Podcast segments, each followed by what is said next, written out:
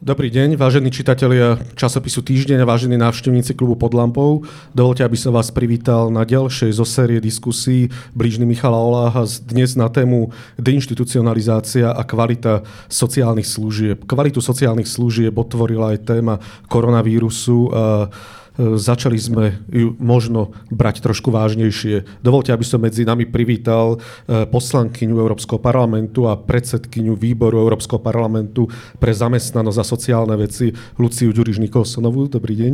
Dobrý deň komisárku pre osoby so zdravotným postihnutím Zuzanu Stavrovskú. Dobrý deň. A veľmi známeho človeka v oblasti kvality sociálnych služieb a ja by som si dovolil aj ho nazvať aj jednou z ústredných osobností spolu s pani Brichtovou, ktorá tu sídli v publiku medzi nami, e, pána Slavoja Krupu, riaditeľa Rady pre poradenstvo v sociálnej práci. Dobrý deň. Dobrý deň. Takže ja by som asi začal takou všeobecnou otázkou, ak dovolíte, možno pre našich čitateľov a poslucháčov a divákov. Čo je to vlastne deinstitucionalizácia, ako ju chápať v kontexte ľudskej dôstojnosti, ktorá sa v súvislosti s ňou často skloňuje? Nech sa páči, kto by chcel začať. Tak e, ďakujem veľmi pekne. E, v tom kontexte sociálnych služieb je možno dobre najprv povedať, čo je inštitucionalizácia, aká je ako charakterizujeme inštitúciu v sociálnych službách, je to vlastne také zariadenie alebo také služby, ktoré uh, sú poskytované mimo rodiny uh, príjimateľa. To znamená, že je oddelený príjimateľ od svojej rodiny.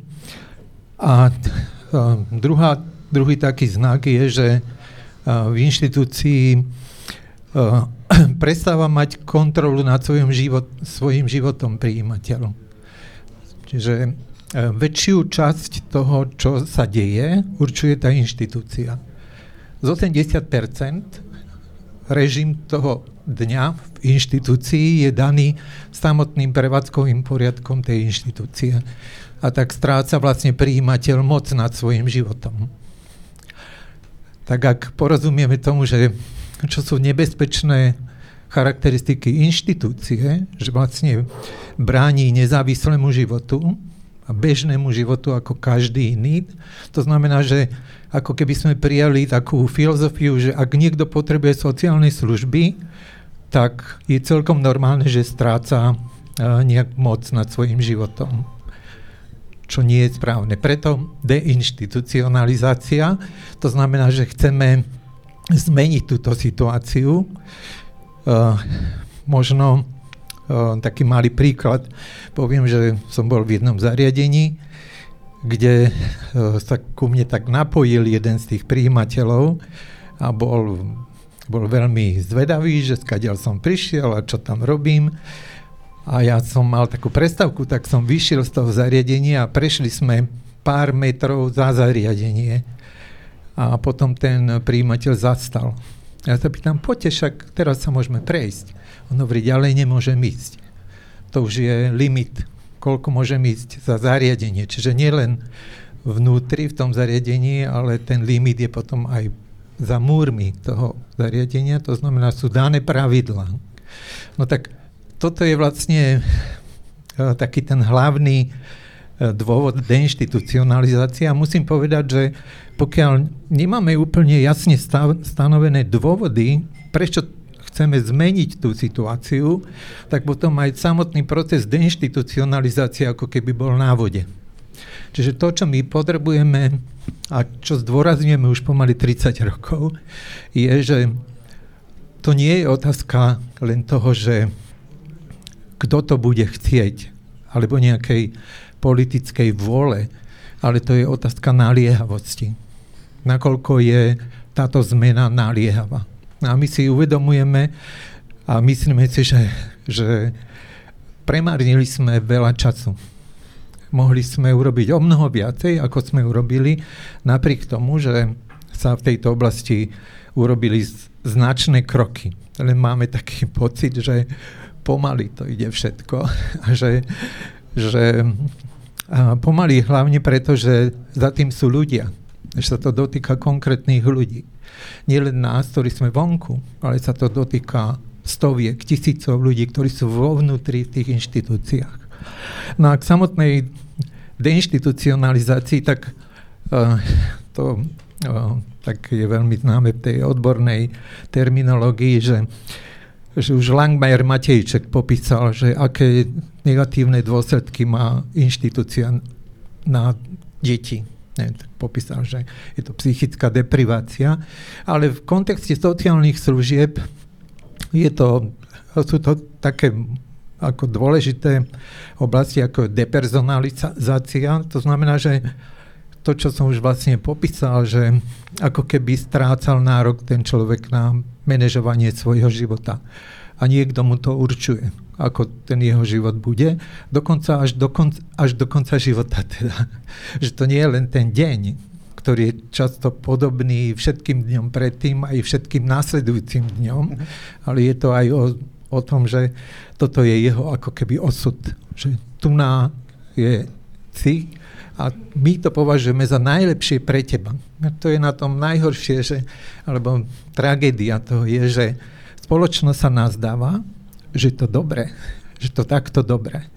A my to ale vidíme z tej druhej strany. Čiže ako náhle človek stráca moc nad svojim životom, eh, to znamená stráca svoju sieť, do ktorej patril, ale aj stráca také osobné symboly, stráca svoje súkromie. To sú vážne veci, ktoré poznamenajú jeho život a stráca vzťahy. Lebo tým, že sa on izoluje v inom prostredí, tak sa dochádza k tomu, že, že to, čo mu bolo prirodzené a vlastné, sa ako keby stráca v tom prostredí. Ďakujem vám pekne za naozaj veľmi mm-hmm. výstižné vyjadrenie. Pani Ďuriš Nikolsonová. Ďakujem pekne. No ja nadviažem na tú deinstitucionalizáciu a to, čo ste vy hovorili, že to ide pomaly. Um, vo veľkej miere si myslím, že je to problém toho, že my tu nemáme medzi jednotlivými vládami ako keby kontinuitu. Že tu sa každé 4 roky ako keby začína od bodu nula a všetko, čo vykonala predošla vláda, proste je zastavené alebo spomalené a začína sa proste od začiatku. A toto bol presne osud tej deinstitucionalizácie, ktorú my sme naštartovali na ministerstve práce ešte s Jozefom Mihalom v roku 2010-2011. Pani Brichtová bola vtedy šéfka odboru a, a ona bola teda tak, tá krstná mama tej deinstitucionalizácie a viedli sme si celkom dobre. Akurát potom došlo k zmene vlády a zrazu sa všetky tie projekty zastavili.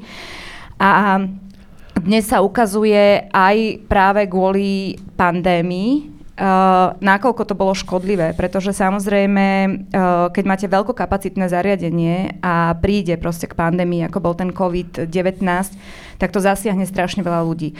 A vlastne tá, tá deinstitucionalizácia, to, to je rozdrobenie tých veľkých, veľkokapacitných zariadení, kde presne niekto preberal kontrolu nad životom tých klientov na menšie časti, za zachovania ich základných práv a slobôd. Uh, vo veľkej miere to nie, nie je len o počtoch ľudí, ktorí sú v tom zariadení, ale aj o kvalite, ktorá je nastavená.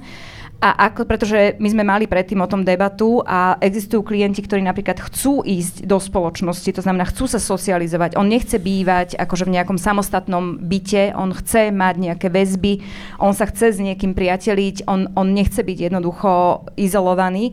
A ja si myslím, že my by sme týmto ľuďom mali hlavne vytvoriť možnosť voľby možnosť voľby vybrať si zariadenie a možnosť voľby riadiť svoj vlastný život za naozaj zachovania nejakej akože, e, e, vnútornej integrity, osobnej slobody a podobne, pretože e, je to možné. A to, že je to možné, nám dokazujú mnohé také prvé lastovičky toho, ako by tá deinstitucionalizácia mala vyzerať. Ja som sa napríklad bola pozrieť v Lučenci na mhm. ten systém podporovaného uh, bývania.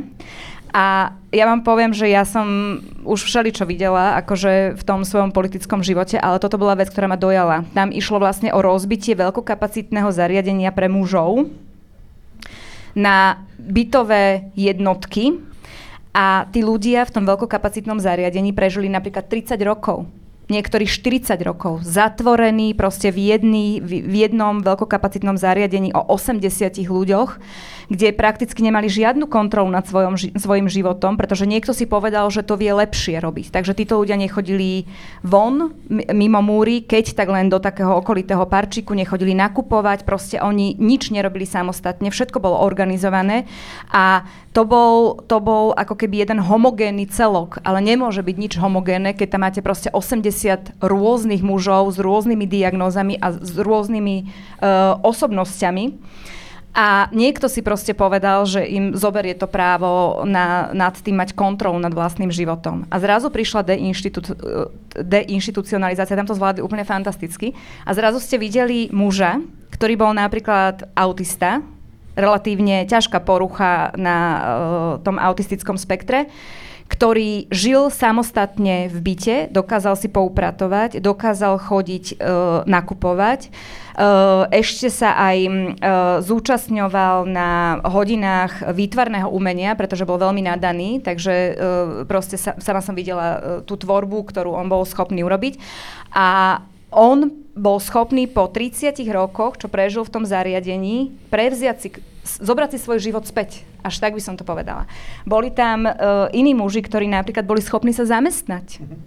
Ľudia, ktorým, ktorým 30 rokov niekto hovoril, že nie sú schopní ani samostatne si povedať, že kedy pôjdu na WC, zrazu boli schopní sa zamestnať, uh, chodiť sami MHD, chodiť nakupovať, uh, chodiť si nakupovať oblečenie, rozhodovať sa, čo si v ten deň oblečú a čo budú v ten deň robiť. Mali vlastnú záhradu, o ktorú sa starali. To, to, to, to, to, by si neuverili, že týchto ľudí sme ako zvieratá držali 30 rokov proste zatvorených v nejakom zariadení. A o tom to je tá deinstitucionalizácia. Hej? Mm. Proste integrovať tých ľudí naspäť do tej spoločnosti, ukázať im, že môžu byť súčasťou, lebo oni môžu byť súčasťou. Ja by som len krátko k tomuto povedal, lebo uh, práve toto zariadenie Slatinka, ktoré dneska už je deinstitucionalizované v Lučenci, tak e, keď sme tam prvýkrát prišli, tak to bol taký kaštielik, v ktorom boli vlastne klienti a našli sme tam uh, personál, zamestnancov, ktorí sú kľúčoví v tom procese deinstitucionalizácie, lebo oni vlastne určujú tie pravidlá, ktoré sú tam. Tak sme tam našli uh, kolegov, ktorí sa nadchli pre, pre tento projekt. A, a také, na také doplnenie, že keď e, potom už oni boli v tých komunitách v meste, tak riaditeľka mi hovorila, že manžel sa jej stále pýtal, že a na čo toto vlastne robíte? K čomu to je? No a v nedelu išli do cukrárne a tam sedeli a po chodníku išli dvaja mladí ľudia zo zariadenia. A čo ty tu robia? No, že na prechádzke sú. Vyšli sa po meste prejsť. Oni teraz prišli do mesta. O chvíľku ďalšie išli. On hovorí, ten manžel, že začínam tomu rozumieť. Ja už začínam tomu rozumieť. Ja by som sa pridala k debate. Um, 25. júna sme oslavili 10 rokov od ratifikácie dohovoru o právach osob so zdravotným postihnutím.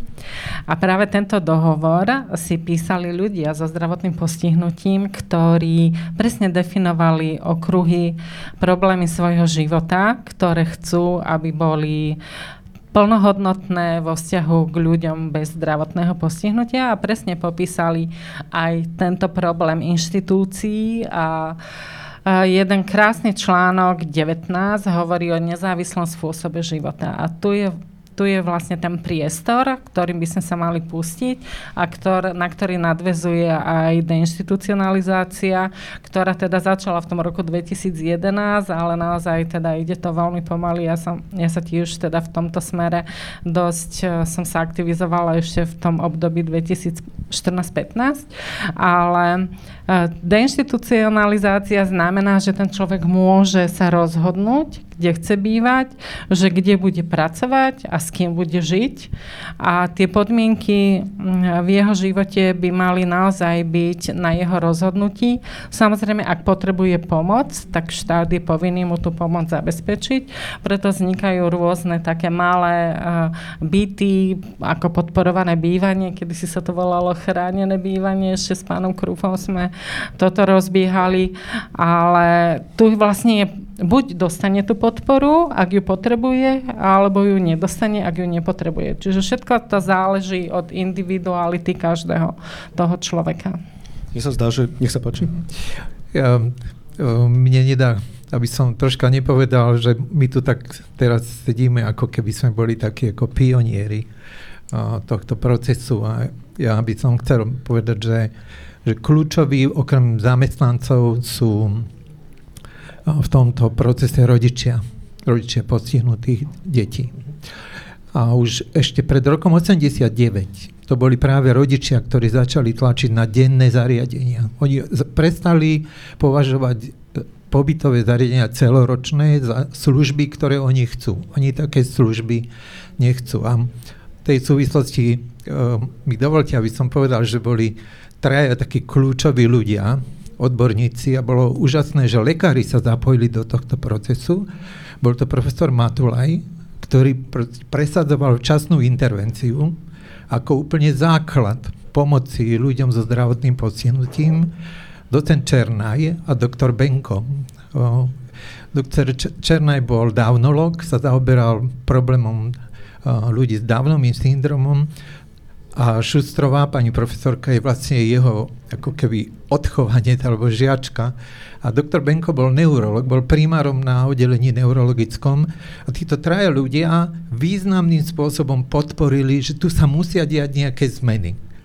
A rodičia tam hrali veľkú rolu a a viete, že pred rokom 89 museli mať na to veľkú odvahu jedno meno chcem spomenúť a to bola pani Kopalová, ktorá bola predsedkyňou toho združenia a potom si to prevzali ďalší pani Zahorcová, Iveta Mišová a tak ďalej. Keď hovoríme o deinstitucionalizácii, tak ako keby sme viac rozumeli v prípade detských domovov, kde aj začala, kde prešli mnohé na typy rodinného typu. Ja chcem ale sa vás opýtať na jednu skúsenosť. V 96. keď som robil na Mokrohajske, tak si pamätám, že mi jedno dievča priputané na invalidný vozík, možno 17 ročné, povedalo, ja nechcem odtiaľ to odísť, lebo ja si medzi zdravými chlapcami nikdy partnera nenájdem.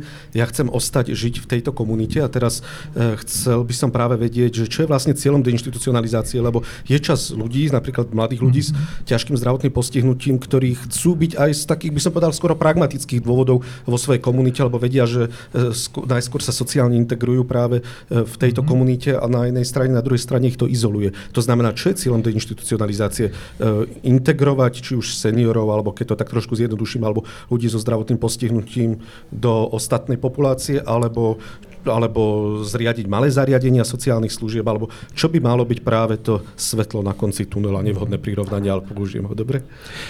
Uh, toto je ako veľmi vážna téma, lebo má taký širší rozmer a to sa dotýka reformy školstva, reformy zdravotníctva, reformy oblasti zamestnávania, re, reformy oblasti bývania architektúry bývania.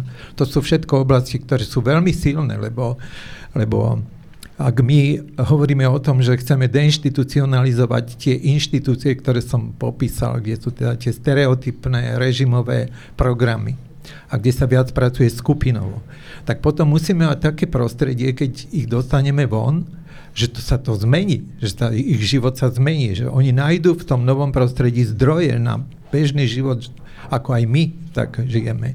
A keď dobre spomínate Mokrohajsku, tak ja som urobil, lebo som tam jeden čas ano, mal možnosť pracovať, tak som urobil takú sondu medzi absolventami zdravotne postihnutých, e, somaticky postihnutých mladých ľudí, ktorí už boli doma, už sa vrátili domov.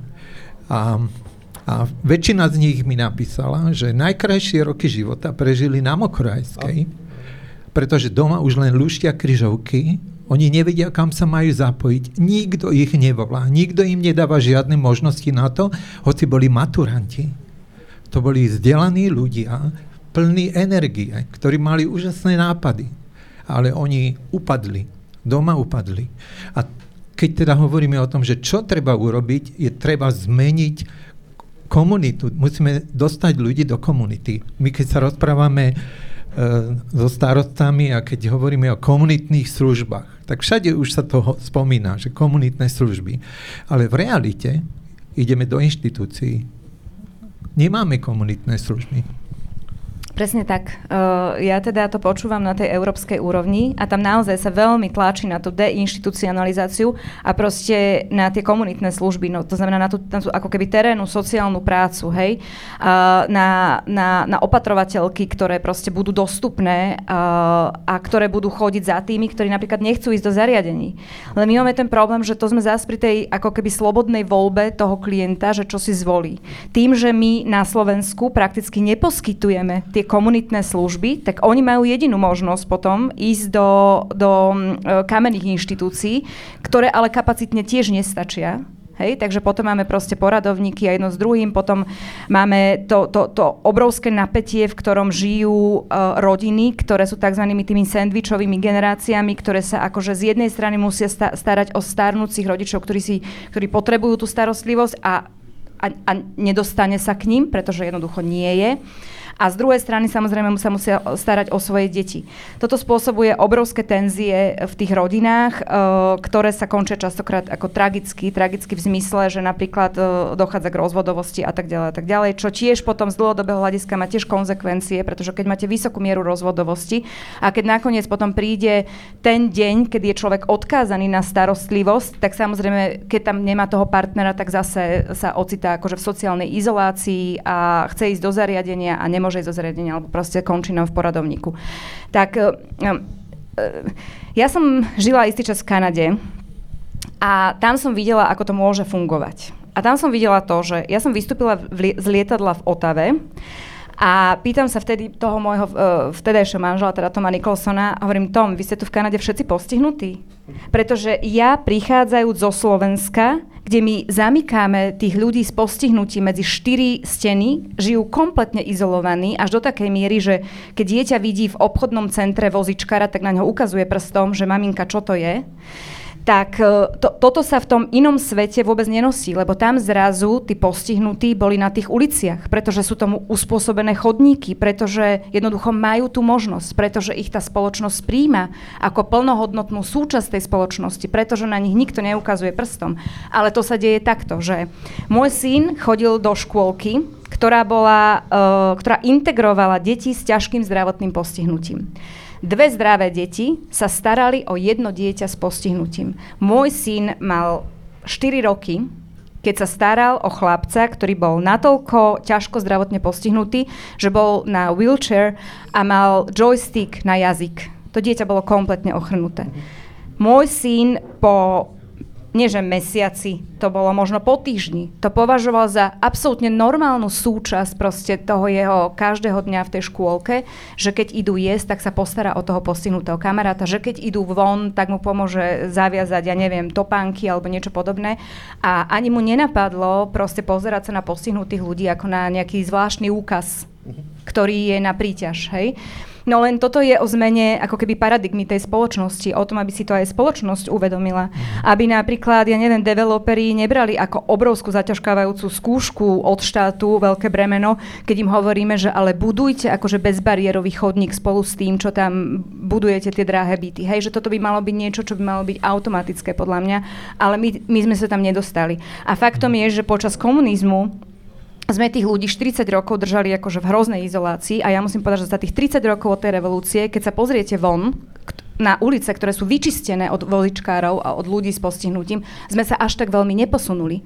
Pretože to nie je jednoducho ani politicky sexy téma.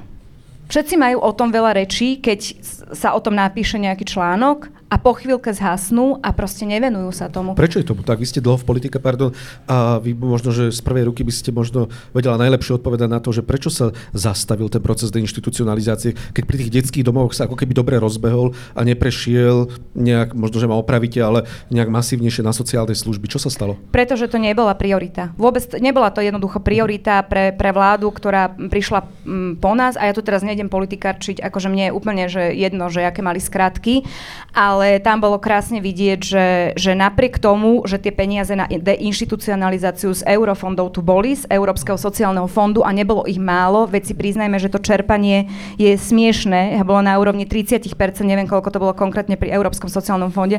My sme proste túto obrovskú možnosť nedokázali využiť, pretože podľa mňa politicky oni majú pocit, že to zasahuje akože príliš malú cieľovú skupinu, ale veľmi sa milia, pretože to, čo sú sociálne služby, uh, každý z nás sa k tomu raz dopracuje. Každý z nás. Buď tam budeme musieť umiestniť rodičov, alebo, alebo nedaj Bože deti, alebo čokoľvek. Každého z nás sa to raz osobne dotkne a vtedy uvidíme, aká je to obrovská téma. Dve poznámky by som k tomuto. Uh, som veľmi rád, že pani doktorka Stavrovská je, je tu s nami aj pani námestnička bývala na ministerstve, lebo, lebo sme našli vo vás veľkú podporu, ale musím teda povedať, že e, deinstitucionalizácia nezastala. Potom od roku 2015 bol, bol schválený projekt, ktorý išiel zo štrukturálnych fondov a teraz pokračuje deinstitucionalizácia. V súčasnosti v, v tom projekte, v národnom projekte je 48 zariadení a ďalšie ešte dve vlny prídu vždy po 24, takže ono to nezastalo. Len je rozdiel medzi projektom deinstitucionalizácie, ktorý sa dotýka konkrétnych zariadení a medzi reformou deinstitucionalizácie alebo reformou sociálnych služieb. A obidve musia ísť spolu, pretože ak robíme deinstitucionalizáciu, tak vlastne vysúvame tých ľudí, presúvame ich do bežného života, ale keď ten bežný život není pripravený, tak my riskujeme, my tlačíme teraz zariadenia a zamestnancov, aby boli oni tí konštruktory aj toho nového, toho, tých nových služieb. To je strašne náročné, ak nefunguje reforma, celková reforma, o ktorej som hovoril na začiatku. To znamená reforma v tom veľkom rozmere školstva, zdravotníctva, oblasti architektúry, ako som to spomínal. Hej, čiže to je bývanie hlavne. Takže ide to spolu. A deinstitucionalizácia ako keby bola taký akcent, že začneme konečne niečo robiť, lebo my už sa nemôžeme dívať na to, že tí ľudia takto žijú v tých zariadeniach. Ak môžem ja iba jednu vetu, že tam, o, o čom hovoríte vy, o tej komplexnej reforme, samozrejme akože zdravotníctvo, školstvo, bývanie a tak ďalej, lenže to vyžaduje akože spojenectvo, ktoré sa na Slovensku veľmi nenosí. Proste my máme tak veľmi zažitý ten rezortizmus, že to tu si ka- politická každý, reforma. Presne tak, to musí byť politická reforma a musí to mať niekde nejakého koordinátora, ktorý dokáže obsiahnuť všetky tie rezorty a ktorý je dostatočnou autoritou na to, aby tie rezorty plnili to, čo by mali. Pani komisárka, máte na toto všetko mandát? Obávam sa, že poviete, že nie. Ale na čo máte mandát a na akú zmenu uh, máte mandát v tejto oblasti? My z úradu komisára pre osoby so zdravotným postihnutím robíme od polovice júna 2017 e, monitoringy v zariadeniach sociálnych služieb a cieľom je transformovať tie jednotlivé články dohovoru aj do kvality tých sociálnych služieb. Čiže my prichádzame do zariadení a prichádzame skôr ako supervízori, máme obrovské množstvo skúseností, odovzdávame ich v týchto zariadeniach a vedieme tie zariadenia k tomu, aby tú zmenu prijali a k tomu, aby ju prijali, tak ako komisárka som opravnená ukladať opatrenia na nápravu, ktoré teda potom aj samozrejme sledujem. Teraz kontrolujeme tie zariadenia, tie, či plnia opatrenia je úžasné to, že tie zariadenia nám hlásia, že opatrenia sme splnili a všetky tie opatrenia smerujú k dodržiavaniu ľudských práv v týchto zariadeniach. Ale doplním ešte teda mňa naozaj v niektorých zariadeniach veľmi milo prekvapilo, že klienti, ktorí ktorí tam sú, sú síce v inštitúcii, ale v zariadení pre tých šikovnejších eh, dohodlo s úradom práce, že môžu pracovať eh, v nejak na voľnom trhu práce s podporou. Ukazovali nám, čo si všetko kúpili za tie peňažky, ktoré zarobili a naozaj sa cítili ako plnohodnotní ľudia, pretože jediný problém, ktorý mali, bolo, že musia byť v tej inštitúcii. Ale snažili sa naozaj teda pracovať pracovať a, a získať si aj, aj organizovať svoj voľný čas. A, a to sa mi zdalo úplne perfektné a napríklad bola tu spomínaná aj Slatinka, my sme tiež boli aj v zariadení Slatinky v Lučenci a tiež jeden ten pán z podporovaného bývania otvoril skriňu a tam mal obrovské množstvo náradia, ktoré, ktoré si kúpil za svoju mzdu a chodil pomáhať, píliť, šrobovať, skladať, kto čo potreboval, veľmi zručný a úžasne to z neho išlo tá energia, že čo som ja všetko dosiahol. Ak môžem teda k tomuto, že uh, áno, toto je pravda. Uh, najlepšie um, podmienky pre nejaký osobnostný rozvoj, a pretože vo väčšine tých inštitučne um, s tou inštitučnou kultúrou organizovaných zariadení sa pracuje skupinovo. Áno. Nie individuálne. Napriek tomu, že zákon hovorí, že máme pracovať individuálne, ale tie podmienky, ktoré tam sú, ne, neumožňujú individuálne, aj keď máme individuálne programy a všetko proste je nastavené podľa štandard kvality, o ktorých ste na začiatku hovoril. Napriek tomu eh, v pozornosti, ktorú my sledujeme, sú najmä tí, ktorí majú najvyššiu mieru odkazanosti. To sú obyčajne ľudia, ktorí sú ležiaci, ktorí si vyžadujú skoro 24 hodín služby. A tu na tiež potrebujeme úplne prestávať myslenie ľudí, pretože stretol som sa napríklad v školstve s tým, že učiteľ je hodnotený podľa toho, aké výsledky dosiahnu najslabší žiaci. Sociálne služby by mali byť hodnotené podľa toho, ako posunieme ľudí, ktorí sú najviac odkazaní na služby. Tam sa musíme dostať. Lebo ináč si rozdelíme ľudí na tých, ktorí na to majú a na tých, ktorí na to nemajú. A môže sa stať, že spoločnosť povie, že nikto na to nemá. Mhm. Presne takúto judášskú otázku som vám chcel teraz všetkým položiť. Keď sa hovorilo o deinstitucionalizácii v oblasti sociálno-právnej ochrany detských domov, sa hovorilo, nehovorím, že to tak bolo, ale boli mediálne bubliny, neviem, či opodstatne, lebo nie som vyšetrovateľ o nejakých rôznych teda únikoch finančných, vraj sa kupovali nejaké domy netransparentne, ale chcem sa spýtať, čo, všim, čo všetkými tými kláštormi, kaštielmi, to je prvá časť otázky. A druhá časť otázky, máme na to, aby sme deinstitucionalizovali tisíce ľudí žijúcich v zariadeniach sociálnych služieb na Slovensku, teda nie len teda ľudí s ťažkým zdravotným postihnutím, napríklad deti a mládež, ale aj seniorov, ktorých sú tisíce. Ako je to teda s peniazmi? Veľmi stručne poviem, že, že kaštiele sú nefunkčné budovy. Teraz uh, pracujeme s kolegami, s úžasnými kolegami z architektúry, z uh, Technickej univerzity a tí prepočítavajú napríklad energetickú náročnosť kaštielov a kúry a všetkých tých starých budov. Tá ako máte chladničky, že A, B, C, D, G, tak to už ani také písmena neexistujú pretože oni sú tak energeticky náročné a to sú vlastne čierne diery. Ale najväčšie náklady sú personálne asi zrejme, nie? Najväčšie náklady sú asi ale personálne. Nie? Najväčšie sú na údržbu, pretože na údržbu neustále sa e, investuje do, do tej nefunkčnej budovy, stále sa to prerába, náraža sa na pamiatkárov, čo sa môže, čo sa nemôže, potrebujú výťahy a všelijaké ostatné veci. A keď si predstavíte, že to je už 70 rokov, tá budova je udržiavaná takto, aj pritom je nefunkčná. A už aj mokrohajská, o ktorej sme hovorili, teraz keď ju architekti posudzujú, ktorá bola postavená v 80 70 rokoch minulého storočia, už je už z architekt, architektonického hľadiska už má vážne nedostatky. Čiže aj architektúra sa veľmi posúva. My proste aj v teórii sociálnej práce, aj vo všetkých odboroch sa posúvame. Vo vedecko-technických informáciách, ako, ako sa presúvajú alebo prenášajú vedecko-technické informácie do sociálnych služieb. Ako sa to prenáša. Že tam máme obrovské možnosti, ale aj rezervy.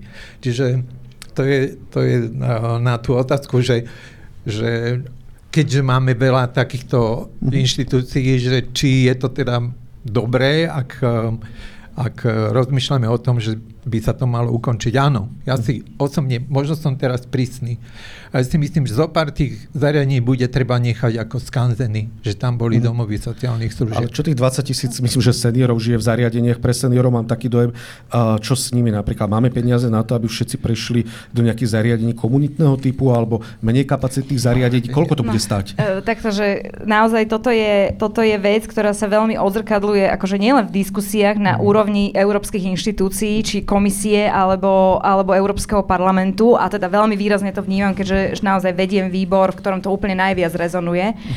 A Takže ono to nie je len v polohe tých diskusí, ale akože v polohe reálnych peňazí, ktoré k nám prichádzajú z, uh, v rámci tých jednotlivých fondov. Uh, pokiaľ ide akože o tú deinstitucionalizáciu, tak samozrejme tam sú uh, peniaze na tzv. tvrdé projekty, to znamená na vystavanie, ja neviem, teraz si poviem, že nejakých uh, rodinných domov, hej. Uh, ale sú tam peniaze aj na tú mekú časť projektovú, to znamená, aby boli zaplatení ľudia v prvom rade, aby to bolo vy, vybudované proste uh, odborníkmi, hej. Tak ako pri komunitných centrách, tak tiež máte peniaze, teraz myslím, je to, bolo to kedysi pod ministerstvom pôdohospodárstva, neviem, kto má teraz ten fond, asi mys- myslím, že to tam zostalo. A potom máte Európsky sociálny fond na ministerstve práce, ktorý slúži k tomu, aby sme e, proste tú kvalitu vybudovali aj znútra, čo sa týka toho ľudského potenciálu. A tie peniaze tam sú, my ich proste nečerpáme. My ich nečerpáme, e, nevyužívame podľa mňa tie zdroje, ktoré tam sú, ako reagujeme strašne pomaly. Uh, to je to, čo vlastne, na čom sa všetci zhodujeme a je to obrovská akože nevyužitá príležitosť. Ja pevne verím, že v tom ďalšom programovacom období my sa ako naštartujeme a konečne to dotiahneme do nejakého zdárneho konca, lebo to máte ako s každou reformou. Každá reforma si vyžaduje nejakú prvotnú in- injekciu finančnú, hej, ktorá sa zdá byť obrovská, ale v horizonte rokov sa vám to x násobne vráti. A pokiaľ ide o ten sektor sociálnych služieb, my by sme sa toho vôbec nemali báť, hovorím, tie peniaze tam sú, mali by sme pokračovať v deinštitúcii inštitucionalizácii. Mali by sme určite investovať veľké peniaze do tých komunitných služieb, to, to ja vidím určite ako budúcnosť a potom docielime to, o čom tu rozprávame, že ten klient sa bude môcť rozhodnúť. Ako chceš ty byť ten, ktorý ide do kamenného domu, OK, poď do kamen, kamenného domu, ktorý bude mať ale naozaj ukazovatele nejakej kvality poskytované služby, kde budeš si môcť ty rozhodovať, akým spôsobom buď dožiješ tie posledné uh, roky života, pokiaľ ide o seniorov, alebo teda pri uh, zdravotne postihnutých občanoch si nastavia proste ten, tú kvalitu svojho života, alebo chceš byť ten, ktorý zostane doma v domácom prostredí, ale potom máš k dispozícii uh, inú formu opatrovateľskej služby, to znamená tú terénu, tú komunitnú. A toto je budúcnosť. Ja by som sa pridala k tým informáciám, ako to funguje v kaštieloch. Uh, tieto kaštiele, čo my sme teda pochodili naozaj uh, do konca minulého roka 94 zariadení, sociálnych služieb. Kaštiele štandardne bývajú 30-40 km od najbližšej obce. Čiže úplná izolácia klientov v týchto kaštieloch nemajú vôbec žiadny priestor na to, aby bežne chodili do dediny a keď náhodou aj ten kaštiel sa nachádza v blízkosti dediny, tak, e, tak sú strážení tí klienti. Tak, taká neprimeraná ochrana tých klientov je, že oni sami ani veľakrát nemôžu výjsť. A na to teda slúžia tie individuálne individuálne plány, kde sa má zhodnotiť, že či ten človek je schopný ísť sám a vrátiť sa bezpečne, ale dôležité, aby sa vôbec dostal ten človek. Čiže tie kaštiele v zásade môžu povedať, že sú všetky bariérové. Vybudovať prístup do takéhoto starého objektu je obrovský problém a tu hrozí naozaj potom veľká vec, že tí klienti, keďže sa nemajú ako dostať von, sú denne permanentne vystavovaní ohrozeniu, že nastane nejaká situácia v zariadení nepredvídateľná. A my keď sme sa aj rozprávali so zamestnancami o tom, že čo by sa stalo, keby vypukol požiar, tak všetci len zalamovali rukami, že, pa, len, že aby sa to u nich neudialo. A toto je ešte ešte by som na tento smer povedala jednu významnú vec, že tí klienti veľakrát ani nevedia, že čo môže existovať iné ako bývanie a žitie v tomto kaštieli. A preto je hrozne dôležité, že veľa aj zamestnancov je už takých, ktorí nemajú záujem, už majú takú tú rutinu v starostlivosti, že veľmi nemajú záujem získavať nové zručnosti a informácie. A preto aj v rámci prednášok e, deinstitucionalizácie sú vzdelávaní zamestnanci zariadení na tie nové pohľady ochrany ľudských práv, nové pohľady, ako tie sociálne služby robiť, ale aj samotní klienti. Aby dostali dostatok informácie, mnohí sú vzdelávaní, aj tí, čo majú ťažkosti s porozumením v ľahko zrozumiteľnom jazyku, cez rôzne materiály s obrázkami, aby aj mnohé majú aj také individuálne plány v ľahko zrozumiteľnom jazyku a, a aby sa tieto plány vyhodnocovali. Čiže tu je podstatné aj to, že odstraňovanie tých bariér je v zásade nereálne, preto tí klienti by mali ísť z týchto veľkých inštitúcií do blízkosti inej spol, nejakého iného spoločenstva, ale hlavne, aby neboli naozaj hodení do vody bez informácií. Čiže tu je obrovská práca s tými klientmi, ale aj zamestnancami. Viac ako polovička zomrelých v Európskej únii a myslím, že Hm, Slovensko kopíruje vlastne túto štatistiku. Viac ako polovička zomrelých na COVID-19 bolo práve zo zariadení pre seniorov. Ako je možné, že sa tomu trošku tak populisticky sa opýtam, nedalo zabrániť ani na západe alebo v západnej Európe a je deinstitucionalizácia vlastne spôsobom, ako zabrániť komunitnému šíreniu nákazy do budúcnosti. Môže nám pomôcť v prípade možno vzniku ďalších pandémií, aby nezomieralo toľko ľudí v zariadeniach? No, uh, treba tomu povedať, že my sme tu 40 rokov za komunizmu stagnovali. Uh, u nás sa sociálne služby neposúvali, sociálna práca ne, neexistovala ako odbor vysokoškolský. Takže a, a tých, tie roky, tých 40 rokov a ešte viacej predtým, sa sociálne služby e, v západnej Európe významne posunuli. Že oni, e, každá, každá krajina si volí svoj spôsob e, deinstitucionalizácia alebo reformy sociálnych služieb a to vlastne znamená, že, že znovu sa vraciam k tomu, že prečo sa to robí, aké sú tie dôvody. To znamená, že chcú mať služby, ktorých človek, ktorým, ktorému sú poskytované služby, žije dôstojný život.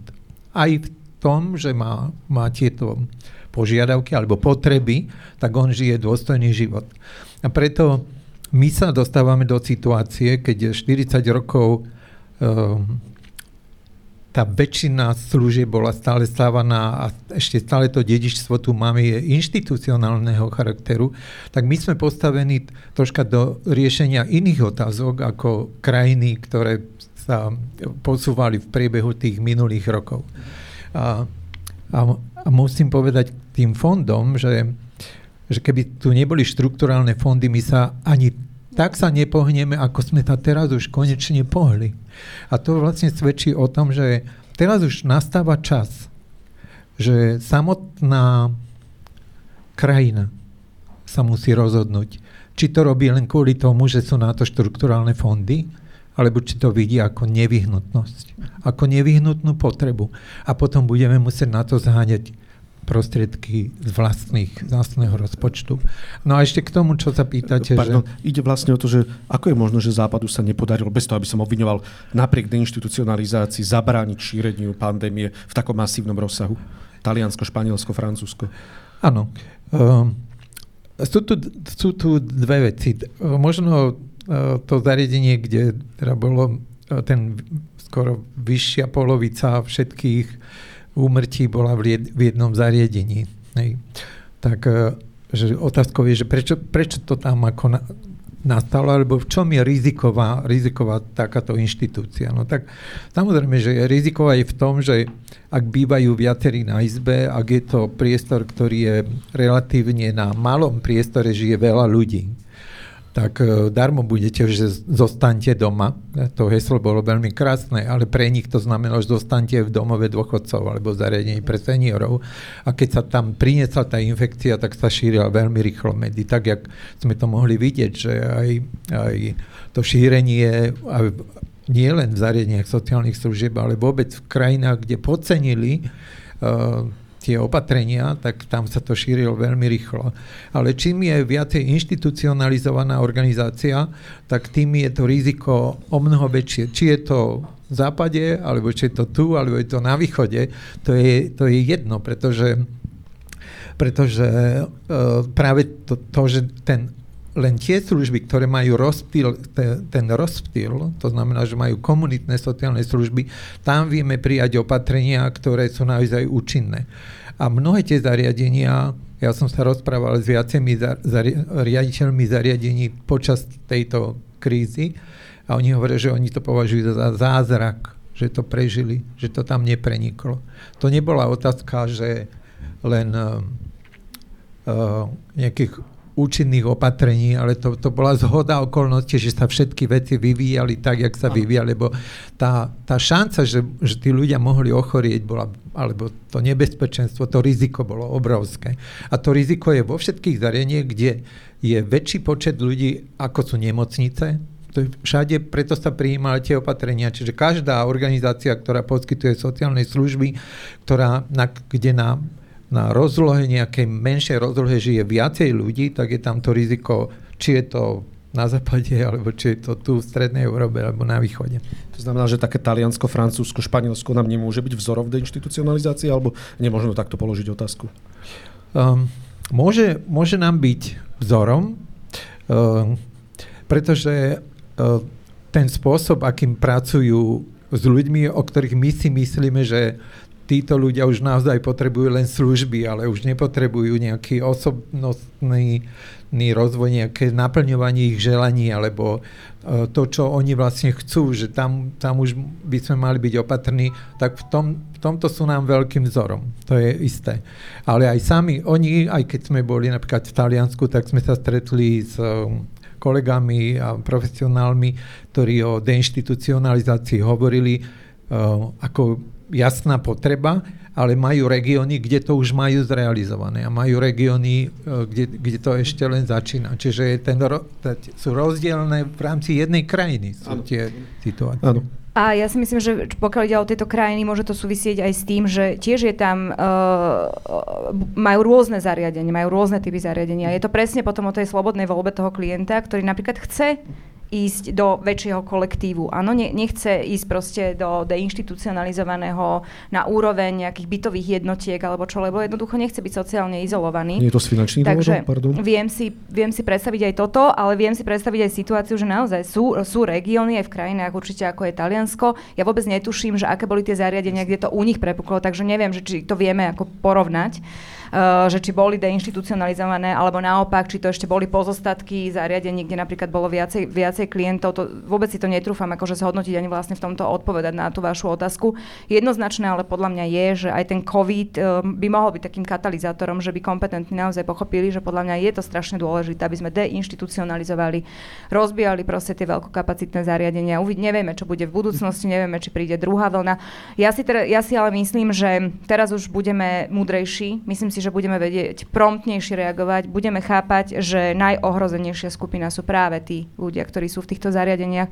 To znamená, že tam tie opatrenia si myslím, že okamžite príjmu, ak by teda došlo k tej, k tej druhej vlne a tým získame čas a myslím si, že tým dokážeme efektívnejšie zabraniť tomu, aby sa zopakovala situácia, ktorá sa napríklad objavila uh, v, tom, v tom pezinku. Ale ešte by som chcela nadviazať na to, čo ste hovorili, že že vlastne áno, tie štrukturálne fondy tu sú, je to obrovská príležitosť ich proste zobrať a investovať do niečoho, čo je zmysluplné a v tomto proste tá deinstitucionalizácia a budovanie vôbec akože kvalitných sociálnych služieb je určite vec, ktorú potrebujeme, populácia nám stárne, jednoducho my to budeme, budeme potrebovať stále viac a viac, uh, netreba to už odkladať, lebo veľa času sme stratili a treba to využiť, ale zároveň sa potom treba na to pozrieť uh, aj s, s tým ešte zodpovednejším prístupom a vytvoriť v rámci našich verejných zdrojov zdrojov uh, peniaze na to, uh, aby tam bola väčšia kontinuita. Lebo pri týchto projektoch je ten problém, že samozrejme využijú sa tie eurofondy, ale je to od do väčšinou. Hej? Aj pri národných projektoch je to od do. Ale my by sme mali nájsť taký systém financovania sociálnych služieb, kde, ktorý by bol udržateľný. Mm-hmm a na oveľa dlhší čas ako len na trvanie, trvanie projektu. A uh, toto je podľa mňa obrovská výzva, ktorá stojí aj teraz pre touto vládou, keďže si to dala aj do programového vyhlásenia vlády, že, že urobia reformu financovania sociálnych služieb. A to je jediná možnosť uh, smerujúca k tomu, aby sme sa naozaj akože tu nestretli o 4 roky a nerozprávali to isté, čo, čo musíme konštatovať teraz, ale aby sme sa naozaj niekam posunuli. Ďakujem pekne. Napadla ma, či to nesúvisí s financiami, ale nevieme na to odpovedať, či práve práve vo veľkopacitných zariadeniach, napríklad v týchto západných krajinách nežijú práve chudobnejší ľudia a bohatší ľudia, či mm. nežijú, ale nevieme na tom povedať. Netrúfam si to takto generalizovať. Jasne. Ja by som len pridala sa k tej debate o pandémii v zariadeniach. My sme teda v permanentnom kontakte so zariadeniami a komunikujeme a vlastne tu nastala taká situácia, že nikto nevedel, že ako sa to bude vyvíjať. Ale z tých informácií, ktoré máme, sú aj zariadenia, aj veľkokapacitné zariadenia, napríklad aj v, v procese deinstitucionalizácie, ktoré začali robiť opatrenia už okolo 1. 2. marca. Čiže nečakali, e, či štát bude pomáhať a bude usmerňovať a bude vydávať opatrenia, ale už sami v rámci tej inštitúcie si začali robiť opatrenia na to, aby vylúčili, respektíve aby urobili opatrenie na to, aby sa tá pandémia tam nedostala. Ale dnes z tých šetrení, ktoré robíme po zariadeniach sociálnych služieb, vychádza najviac riziko od zamestnancov, ktorí prichádzali do zariadení a tuto bol veľký problém. V jednom zariadení dokonca aj potvrdili, že ani nenosili rúška zamestnanci, ani im nemerali teplotu. Na Slovensku? Na Slovensku. Hej, v rámci tých našich teraz prieskumov, čo robíme podľa jednotlivých zariadení. Čiže niektoré zariadenia boli pripravené, hoci nevedeli, že čo, ako to bude dlho trvať, aký to bude mať rozsah, ale niektoré to ako keby zľahčili a podcenili tú vážnosť tej situácie. Je pravda, že 12. marca vyšlo prvé usmernenie z ministerstva zdravotníctva o, ako odporúčania, že čo majú teda uh, tieto zariadenia robiť. Následne potom uh, išli ďalšie usmernenia, ktoré ako z môjho pohľadu uh, sa veľmi ťažko sledovali. Um, naozaj tie zariadenia boli viac menej hodené do vody. Musím tu ale povedať, že samozprávne kraje tiež začali zabezpečovať to, to usmernenie, tú podporu.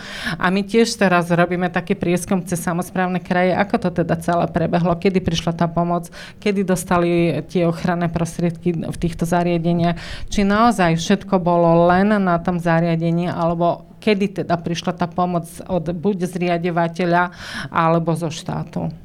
Dobre, možno k tomu ano? len poviem, že aj môj kolega doktor Cangar vypracoval so spolupracovníkmi také ešte v marci. 27. marca. Poslali na všetky zariadenia, s ktorými spolupracujeme a doteraz nám ďakujú, lebo oni proste to vidia ako úžasnú vec, že e, im dostali vlastne mapu, čo majú vlastne teraz tej situácii robiť. Ja som bola tiež vlastne pri tom, mala som tu čest, že ma zapojili tieto mimovládne organizácie do toho materiálu a naozaj tam bol podrobný postup, že ako sa pripraviť na pandémiu, presne, že si majú vyčleniť priestory zamestnancov, ako zabezpečiť tie ochranné prostriedky, ako sa zásobovať potravinami, kto vlastne bude ten režim riadiť, ak by niektorí zamestnanci ochoreli. A to je ten vlastne problém, na ktorý sa aj náraža, že je nedostatok zamestnancov Jasne. a že vlastne aj keď nastala takáto situácia, že v v tých zariadeniach teda nemal kto pomôcť. Ale potom bol ešte ďalší materiál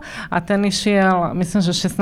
apríla, kde vlastne sa odporúčalo zariadeniam, ako zvládnuť tú pandémiu, ako pracovať s klientami, aby naozaj neboli izolovaní, aby neboli zavretí v izbách bez toho, že by sa v priebehu dňa žiadna aktivita s tými klientami nerobila, tak to bol tiež jeden z takých vynikajúcich materiálov a súčasne aj bol spracovaný v tom ľahko zrozumiteľnom jazyku pre tých ľudí, ktorí majú ťažkosti s porozumením. Pani Ďuržníko, No ja som chcela iba povedať, že podľa mňa tie uh, odporúčania odporúčania prišli ako relatívne neskoro, si myslím minimálne ako 16. apríla je podľa mňa dosť neskoro, keď sme to tu mali prakticky od konca februára, sme vedeli, že do čoho ideme. Uh-huh. A veľmi skoro minimálne Bratislavská župa začala prikračovať akože k veľmi rázným opatreniam. Hej, nehovorím teraz, že iba v súvislosti so sociálnymi službami, ale, ale napríklad školy, školy, škôlky, to znamená, že bolo vidieť, že tá akcia tam už bola, takže ja by som, odporu, ja by som očakávala, že oveľa skôr dojde k takýmto nejakom k takému koordinovaniu a k tým, k tým, k tým odporúčaniam proste pre fakt ľudí, ktorí zastrašovali tých najzraniteľnejších v tých zariadeniach. To bolo také trochu neféré vo, vo vzťahu k tým zamestnancom, voči ktorým je veľmi veľa vecí nefér v tejto krajine od toho, jak sú platení, až, až po to, že v tomto boli naozaj ponechaní, podľa mňa sami na seba. A teda vďaka Bohu, že ste sa do toho zapojili vy a že ako keby iniciatívne ste do toho išli.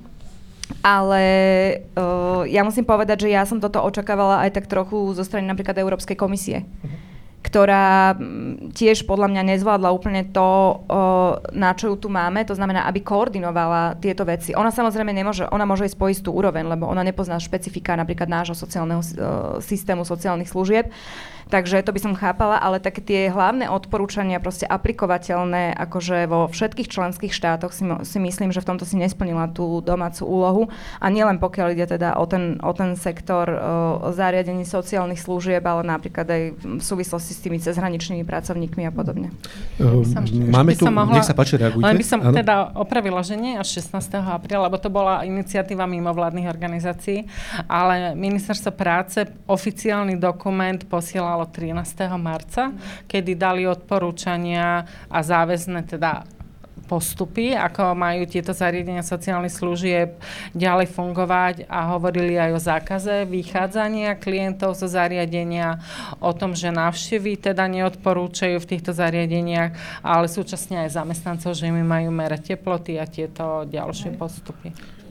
Ja som ešte k tomu, tej otázke teda, že inštitúcia a komunitné služby, lebo komunitné služby sú služby, ktoré už sú v komunite, v lokálnej komunite, kde ľudia bývajú tak, ako my bývame v komunite kde sú vzájomne prepojené služby a kde e, čer, sa čerpa zo zdrojov tej komunity. Čiže ak máme ľudí, ktorí evidentne sú posúdení, že potrebujú sociálne služby a žijú v komunite, sú úplne v inom ohrození ako ľudia, ktorí sú v inštitúciách. Čiže z toho hľadiska je evidentné, že komunitné služby sú veľkou prevenciou voči takýmto nárazom.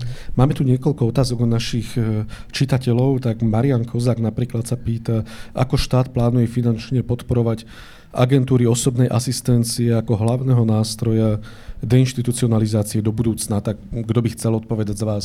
Možno je to...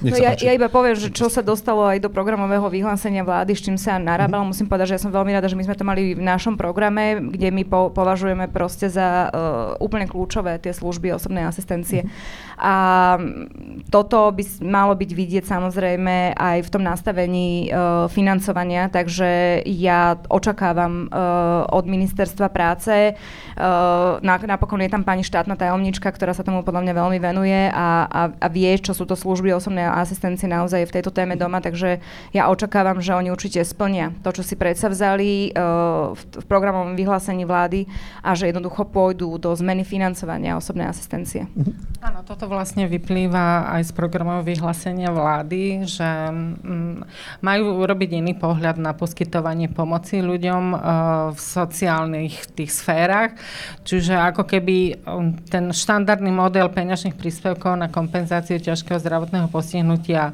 pominie, ale plánuje sa poskytovať finančné prostriedky na odkazanosť jednotlivých e, týchto ľudí s tým, že si každý ten človek bude za určitý balík peňazí vyberať služby, ktoré reálne potrebuje.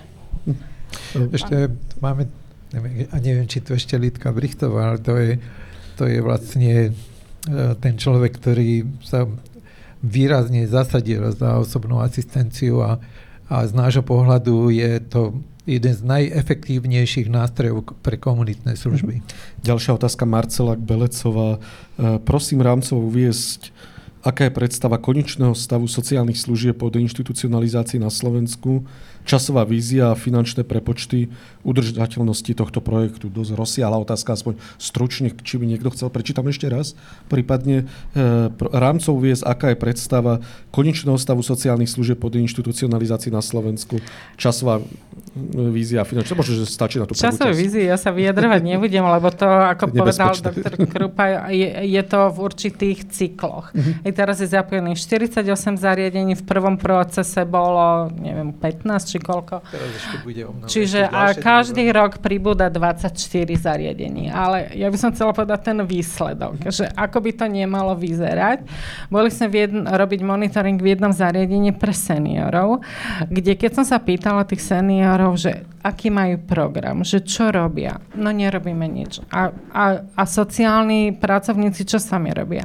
No nerobíme nič. Pozeráme televízor, hovorím, a, a aký máte zmysel? Nemáme žiadny. A keď som sa pýtala sociálnej pracovníčky, že ako je to možné, že v tomto zariadení tí seniory naozaj sú daní sami na seba, čo si môžu, čo môžu robiť, alebo či vôbec majú čo robiť, tak ona mi povedala, že oni mali ako zamestnanci snahu presvedčiť riaditeľa, išlo neverejného poskytovateľa, presvedčiť riaditeľa, že tie aktivity a, a rozvoj tých seniorov, že je veľmi potrebný aj z hľadiska určitých memory cvičení, mobility, e, rehabilitácie, ale že riaditeľ o to nemal záujem. A že ona tým pádom stratila motiváciu vôbec niečo riešiť, pretože bola práve tá, ktorá tam vyčnievala, že chce tam zavádzať nové procesy. Čiže výsledok deinstitucionalizácie komunikácie je, aby takto to neexistovalo. No ale ešte k tomu treba dodať, že keď je dlhodobo je človek v inštitúcii, ktorý poberá sociálne služby, tak existuje taký termín, že naučená bezmocnosť. Ten človek, keď je dlho v takomto prostredí a potom zrazu niekto príde a začne ho aktivizovať, tak on už ani nemá veľkú vôľu, ani záujem, pretože on sa naučil na, na proste pasivitu. Prelet nad kukučím hniezdom, tam to bolo krásne. Áno. Uh, no ja vidím, ja mám tú, tú víziu, akože čo bude po deinstitucionalizácii uh, sociálnych služieb na Slovensku, tak ja to vidím naozaj uh, v, tom, v tom rozšírení tej možnosti voľby pre toho klienta. A v nadväznosti na to, ten trh si to proste tak upraví, že vzrastie podľa mňa aj kvalita tých poskytovaných služieb. Takže ja toto očakávam od deinstitucionalizácie. Tak, ja môžem teda k tomu pridať. Ja to skoro ma tam padá také, že povedať niečo ako Martin Luther King, že mám sen. Mm-hmm. Mám sen, naozaj mám sen. Keď hovoríme o ľuďoch so zdravotným postihnutím, že budú žiť medzi nami. A že im dáme dokonca pozíciu, aby nás viedli v mnohých veciach. Aby mali šancu na nový život. To je môj sen. Ja môžem Ďakujem. pridať. Nech sa páči. A ešte mám poslednú že, otázku. Že dôležité je, aby uh, ľudia so zdravotným postihnutím mohli zostať čo najviac a najdlhšie v rodine. Aby tej rodine prišla tá pomoc, aby tomu človeku prišla do rodiny pomoc, aby neboli tí ľudia odkazaní len na pomoc svojich rodinných príslušníkov. E, Eva Uričová sa pýta, prečo nie sú v súčasnosti skoro žiadne celoročné zariadenia pre ľudí s ťažkým zdravotným postihnutím rodičia starnú a potrebujú riešiť situáciu v špecializovaných zariadeniach pre dospelých autistov nie je pre nich absolútne nič. My sme o tom rozprávali. My sme sa o tom rozprávali a z okolností pani Uričová je presne jedna, jedna z tých matiek samoživiteľie, ktorá sa proste stará o svojho o, ťažko zdravotne postihnutého syna s autizmom. Ja si myslím, že toto je úplne špecifická kategória, pretože my keď sme s pani Brichtovou robili ako keby také dotazníkové kolečko po 8 uh, vúckach na Slovensku a pýtali sme sa ich, že koľko máte autistov umiestnených vo vašich domovoch sociálnych služieb, tak je dnes v Žilinsku Slovenskom kraji boli umiestnení dvaja a, my, a, a v ostatných nula. A my veľmi dobre vieme, aká je situácia. Je proste taká istá, ako všade inde vo svete a tie štatistiky hovoria o tom, že jedno dieťa na 59 sa rodí s poruchou, s nejakou poruchou autistického spektra. To znamená, my už teraz tu na Slovensku máme 10 tisíce ľudí s autizmom a je úplne e, katastrofálna tá situácia, že ich nepríjmajú do zariadení častokrát naozaj ide o matky, samoživiteľky, ktoré sa majú starať um, o, o tieto deti. Je to nemožné udržať si aj prácu, aj sa starať o takéto dieťa alebo potom dospelého človeka. Uh, oni upadajú prakticky do hmotnej núze, uh, nachádzajú sa vo veľmi, zlých, uh, sociál, vo veľmi zlej sociálnej situácii a tento štát ale že dlhodobo, toto nie je vec akejkoľvek vlády, toto je, že dlhodobo tento problém vôbec nerieši. A uh, je, je najvyšší čas, pretože, uh, pretože ja si neviem predstaviť naozaj, že, že akým spôsobom budú fungovať a hlavne, kde nám potom končia tí autisti, pretože tá matka má nejakú životnosť, Hej, a teraz ona zomrie a po nej zostane proste dospelý človek s autizmom. Kde sa nachádzajú títo ľudia? To sú tí pod tými mostami? To je potom presne o tom bezdomovectve? Častokrát áno, že to sú tak pozliepané navzájom tieto nádoby a my sme sa zatiaľ nepodujali vôbec akože riešiť uh, tú príčinu. Jediné, čo sa nám uh, v súvislosti s tým autizmom podarilo uh, docieliť, uh, je to, že máme screeningy u dvojročných detí, kde vieme ako keby predpokladať potom, že, že pôjde o autizmus, ale aj tá pediatrička, ktorá to oznámi vlastne tým rodičom, ona im nevie dať tú koncovku že choďte teraz do takého zariadenia alebo choďte si tam pýtať pomoc. A poslednou novelou zákona o sociálnych službách prakticky veľmi nešťastným ako nastavením financovania nám úplne zmizli denné stacionáre kde aspoň akú takú pomoc dostávali napríklad tie, tie matky s tými autistickými deťmi alebo teda e, dospelými, že aspoň na pár hodín ich tam vedeli umiestniť. Ona sa buď mohla venovať sama sebe, alebo mohla pracovať aspoň na nejaký skrátený polovičný úvezok, ale už ani toto nefunguje a tá situácia je úplne alarmujúca. Ja by som pridala, že deti s autizmom majú ešte ďalší veľký problém a nemajú sa kde vzdelávať. Čiže dohovor o právach osob so zdravotným postihnutím hovorí o inkluzívnom vzdelávaní, ale tieto deti nemáme kde vzdelávať, jednoducho sú vyčlenovaní do e, vzdelávania v rodinách a následne ani nemajú nejaké uplatnenie v práci, hoci mnohí môžu byť výnimoční odborníci na danú konkrétnu oblasť. A tu by som ešte veľmi rada vyzdvihla perfektný projekt, ktorý robila spoločnosť priateľov s autizmom v roku 2015-16 s názvom Každá firma má svojho autistu. A my sme sa zapojili tiež z úradu komisára do tohto projektu a som v kontakte aj s týmito ľuďmi. Mnohí z nich robia pri počítači zložité výpočty, evidencie v advokátskych kanceláriách, čiže naozaj majú títo ľudia aj svoje špecifické schopnosti a úžasný talent talent, ktorý treba využiť, ale keď sa nemajú kde vzdelávať, tak my ťažko budeme vedieť, že aký talent títo ľudia majú a na čo môžu byť využití. Ja možno k tomu len toľko poviem, že... Pardon. ja to nechcel. Um, v 80. rokoch sme ešte vlastne nevedeli diagnostikovať autizmus. Dneska už rozlišujeme niekoľko typov autizmu. Ja nehovorím, že sa veci posunuli, ale určite um, snáď výskumné centra pre výskum autizmu sú jedny z najrozšírenejších vo svete, lebo to je celosvetový problém. A myslím, že všetci si uvedomujeme vážnosť to, tohto postihnutia. A v tej súvislosti, lebo hovoríme o deinstitucionalizácii, tak my vlastne riešime aj túto otázku špecializovaných zariadení, lebo my nesmieme dopustiť, aby sa zo špecializovaných zariadení stali znovu to, čo, čo máme teraz v tých inštitúciách domových sociálnych služieb. Aby to boli tiež špecializované zariadenia, ale s vysokou úrovňou služieb. Aby to nebol odklad, ale by tam naozaj sa poskytovala vysoká odborná služba v prostredí, ktoré motivuje autistov, ktoré motivuje autistov.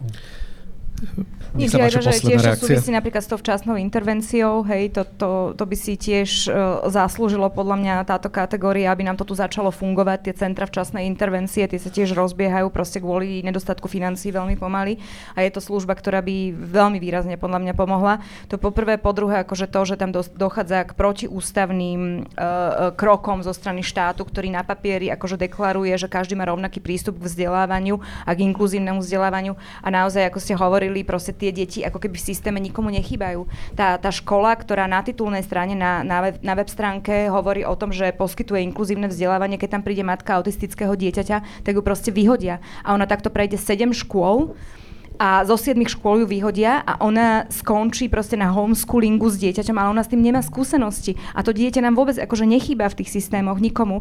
A Paradoxne máme špecifickú kategóriu Aspergerov, ktorí sú schopní si urobiť dve vysoké školy, títo ľudia, a nakoniec zostanú zavretí medzi štyrmi stenami, pretože nie sú schopní absolvovať uh, pohovor pracovný, akože kvôli tým im, ich obmedzeniam, Jasne. ktoré majú samozrejme, zostávajú ako nezamestnaní s vysokou školou, s, akože s obrovským potenciálom, ktorý v nich drieme a my ich nechávame na polovičných invalidných dôchodkoch.